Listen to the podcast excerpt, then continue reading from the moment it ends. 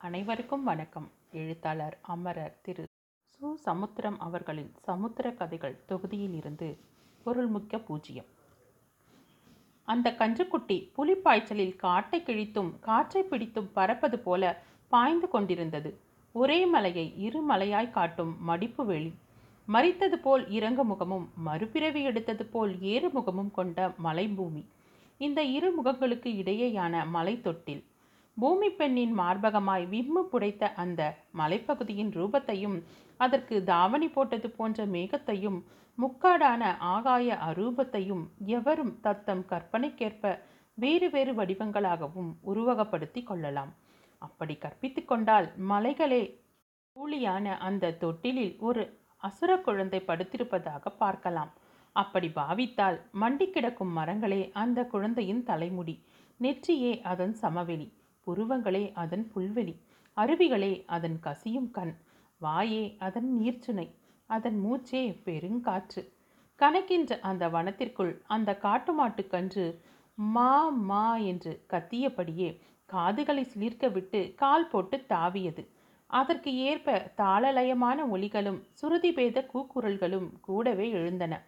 குயில்களின் செல்ல சத்தம் வானம்பாடியின் கான சத்தம் பருந்துகளின் பயமுறுத்தும் சப்தம் ஆந்தைகளின் அலறல். அத்தனை சத்தங்களும் சுயத்தை இழக்காத கலவை சத்தங்களாகவும் சுயம் கலந்த கூட்டுச் சத்தங்களாகவும் இறுதியில் அத்வைத அசரீரி குரலாகவும் ஒலித்தன. அந்த சப்தா சப்தம் காதில் ஏறாமலும் சந்தன வாடையும் ஜவ்வாது வாடையும் மூக்கில் நுழையாமலும் அந்த கன்று அலறி அடித்து ஓடிக்கொண்டிருந்தது. ஒரு தாவர மண்டியின் அடிவாரத்தில் உள்ள மந்தையிலிருந்து தன்னந்தனியாய் பிரிந்து தாவி தாவி பாய்ந்து பதினாறு வயது கண் மனித குட்டிகளாலும் ஓட முடியாத பாய்ச்சல் போட்ட அந்த மாட்டுக்குட்டியை எங்கே போகின்றாய் என்பது போல் மூங்கில்கள் வலிந்தும் வளையாமல் கேட்டன. போகாதே என்பது போல் கற்றாழை வழிமறித்து கேட்டது.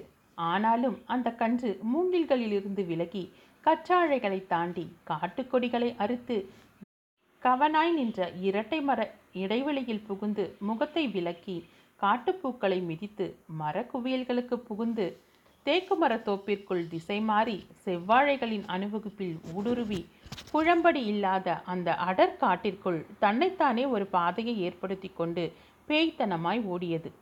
இதன் அவலத்தை புரிந்தது போல் மரங்களில் சிறுத்தைகள் ஏறுகின்றனவா என்று கண்காணித்த குரங்குகள் இதை எச்சரித்து குரலிட்டன. தொலைவில் தெரியும் காட்டெருமைகள் மேலுதடுகளை விலக்கி தீப்பிழம்பு வாயில் வெள்ளொளியாய் பற்கள் தெரிய பார்க்கின்றன. ஆனால் இந்த கன்றோ? ஒவ்வொரு மரமும் ஒரு முட்டுக்கட்டையாக ஒவ்வொரு கொடியும் ஒரு மூக்கனாங்கயிறாக அத்தனை தடைகளையும் தாண்டி தாண்டி ஓடியது. சிலம்பாடிய மரங்களையும் கிளை பின்னி இலை பெய்ந்து அந்த பகுதியையே ஒரு வீடாக காட்டும் காட்டுச் சங்கமத்தில் மஞ்சள் வெயில் சிந்திய ஒளியையே வழியாக்கியபடி பாசம் பயத்தை துரத்த வேகம் கால்களை துரத்த விரைந்தது. அந்த சமயத்தில் அதன் காலடி அதிர்வுகளால் வெள்ளரி கிளம்பும் புச்சி புழுக்களையும் பிடிப்பதற்காக இரண்டு காட்டுக்குருவிகள் அதன் முதுகில் அமர்ந்தன. வேறொரு சமயமாக இருந்தால் அந்த பறவைகளின் கால் உராய்வை முதுகுச் சொரியலாக ரசிக்கக்கூடிய அந்த கன்று இப்போது உடனடியாக நின்று முகத்தை பின் திருப்பி வாலை முன் திருப்பி அந்த குருவிகளை துரத்திவிட்டு முன்கால்களும் பின்கால்களும் ஒரே காலானது போல் மீண்டும் தாவியது. இந்த கன்று வழக்கம் போல் ஆல விழுதுகளே திரைச்சீலையான மலைப்பாறைக்கு அருகே ஒவ்வொரு மரமும் ஒரு தோப்பானது போன்ற பெருமர கூடாரத்தின் இதர கன்றுகளோடு கன்றாய் துள்ளித்தான் திரிந்தது. அவற்றைப் போலவே அம்மா வரும் திசையையே மா போட்டு பார்த்தது. கன்று சகாக்களின் கூட்டுக்குரலில் தன் குரலை சங்கமிக்க விட்டது.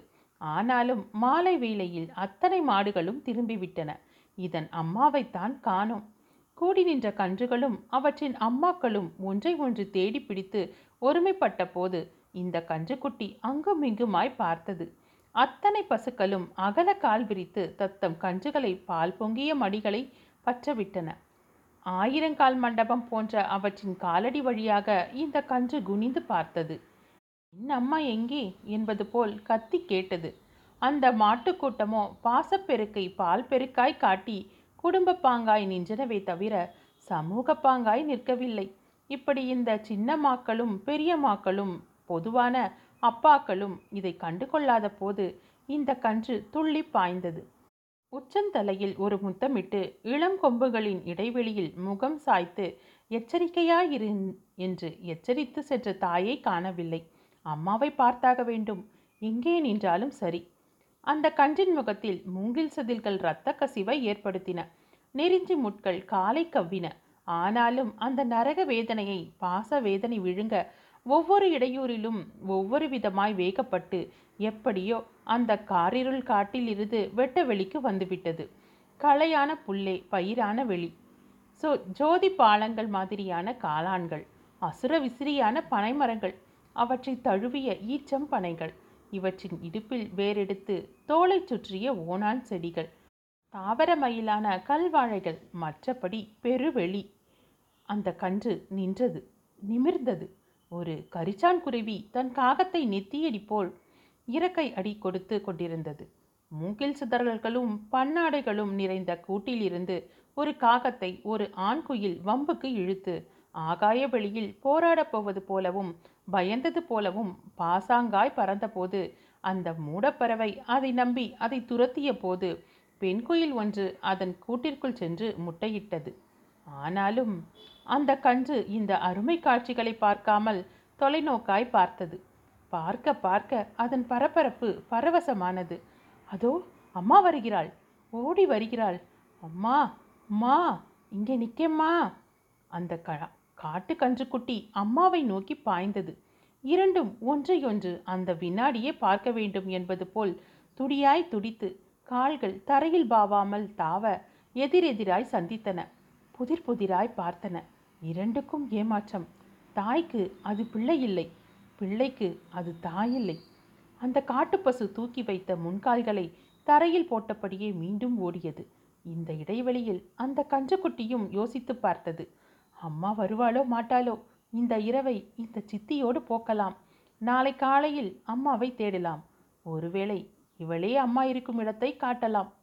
அந்த இளங்கன்று மூச்சை பிடித்து தத்தலும் தாவலுமாய் அந்த பசுவின் பின்னால் ஓடியது.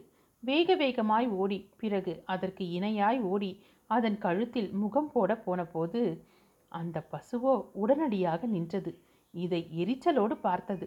உன்னை கூட்டி போனால் என் குட்டி என்னாவது? சரியான மூதேவி என் நம்பிக்கையை நாசமாக்கிட்ட அந்த காட்டுப்பசு தன் கால்களுக்குள் அடைக்கலம் தேடிய அந்த கன்றை முட்டப்போனது ஆனாலும் மனம் கேட்கவில்லை. தலைகீழாய் கவிழ்த்த முகத்தை நிமிர்த்தி மீண்டும் ஓடியது. அந்த கன்றும் விடவில்லை. அதன் பின்னால் ஓடியது. இதுவும் பசு போன திசையில் பாய்ந்தபோது அது திசையை மாற்றியது. இது நெடுக்காய் ஓடும்போது அது குறுக்காகவும் குறுக்காய் ஓடும்போது நெடுக்காகவும் போக்கு காட்டி ஓடியது. நிற்கும்போது ஓடியும் ஓடும்போது நின்றும் அந்த கன்றிடம் கண்ணாம்பூச்சி காட்டியது. பயணிகள் கை காட்டும் போது நிற்பது போல் பாவலா காட்டி அவர்கள் நிதானப்படும் போது காலன் வேகத்தில் பாயுமே பல்லவன் பேருந்துகள். அதை போலவே இந்த காட்டு பசுவும் இந்த அந்நிய கன்றை பார்த்த ஏமாற்றமும் ஈன்றெடுத்த குட்டியை பார்க்க போகும் எதிர்பார்ப்பும் இரட்டை வேகமாக எங்கோ ஓடி எங்கேயோ மறைந்தது. இந்த கன்றுக்குட்டிக்கும் புரிந்துவிட்டது. அது புரிய புரிய அதன் கால்கள் நடுங்கின. கண்கள் நனைந்தன. மூச்சு ஒலி எழுப்பி ஓலமிட்டது. அதன் உடம்பின் ஒவ்வொரு அணுவும் சக்தி விரயத்தால் துடித்தது. கொம்புகள் தலையை அழுத்தும் முட்கம்பிகளாயின. கால்களுக்கு உடம்பே பாரமானது. குதிரையின் முன்பக்க சாயலும் கோதுமை நிறமும் செஞ்சிவப்பு கால்களும் கொண்ட அந்த சின்னஞ்சிறு கன்று பொன்வண்டு ஒன்று இறக்கைகளை கொடுத்துவிட்டு அதற்கு பதிலாய் பெருவடிவம் பெற்றது போன்ற நேர்த்தி கொண்ட அந்த பொன்குட்டி இப்போது தன்னைத்தானே வீழ்த்தி கொண்டு தரையில் சாய்ந்தது. பூஜ்யம் போல் பொருள்மிக்க அந்த காட்டுச் சூன்யத்தில் கண்களை மூடிக்கொண்டு திக்கிழந்து திசையிழந்து செயலிழந்து கிடந்தது. என்ன ஆனாலும் ஆகட்டும் என்ற விரக்தி. ஏகாந்தத்தின் எதிர் உணர்வு. எது வந்தும் அடித்து தின்னலாம் என்று விடுத்த மரண அழைப்பு. அரைக்கூவல் வாழ்வு கசந்த கசப்பில் மரணம் இனித்தே தீரும் என்ற எண்ணமோ என்னவோ? உடம்பில் மொய்த்த கொசுக்களை வாளால் அடித்து துரத்தவில்லை. எறும்பு மொய்த்த விழாவை இம்மி கூட நகர்த்தவில்லை.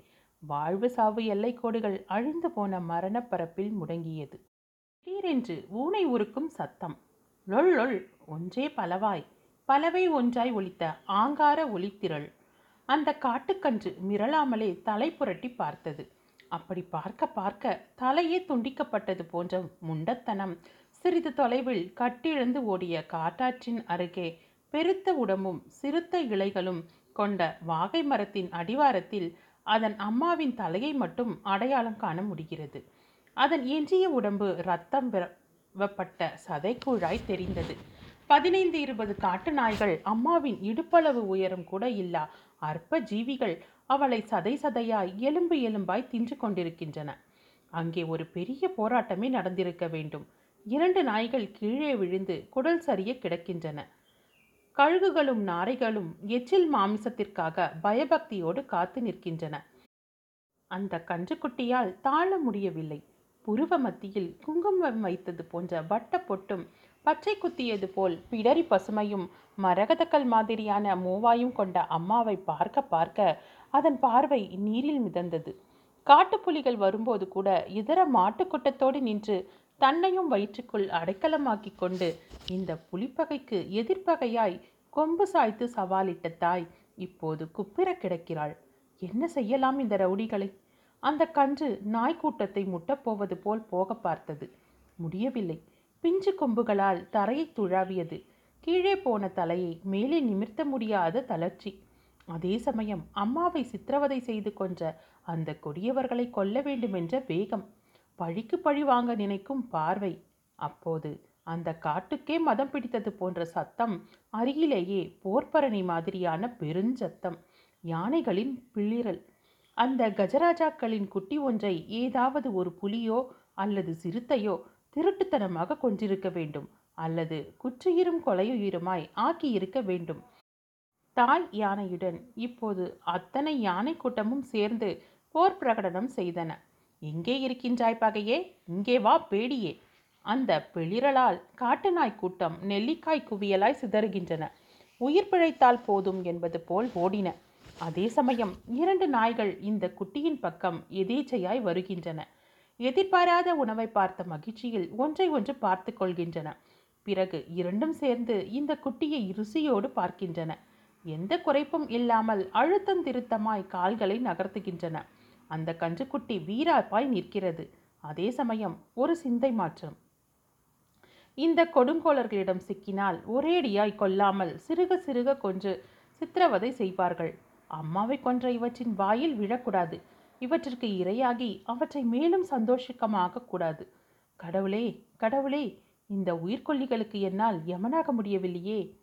அந்த கன்று உடல்வாதையும் உயிர்வாதையும் ஒரு சேர அவற்றையே வேகமாக்கி ஒரே துள்ளாய் துள்ளி சிறிது தொலைவில் உள்ள பாறை குவியல் பக்கம் விழுகிறது. இப்போது கொலையாய் குறைக்கும் நாய்களை சினந்து பார்க்கிறது.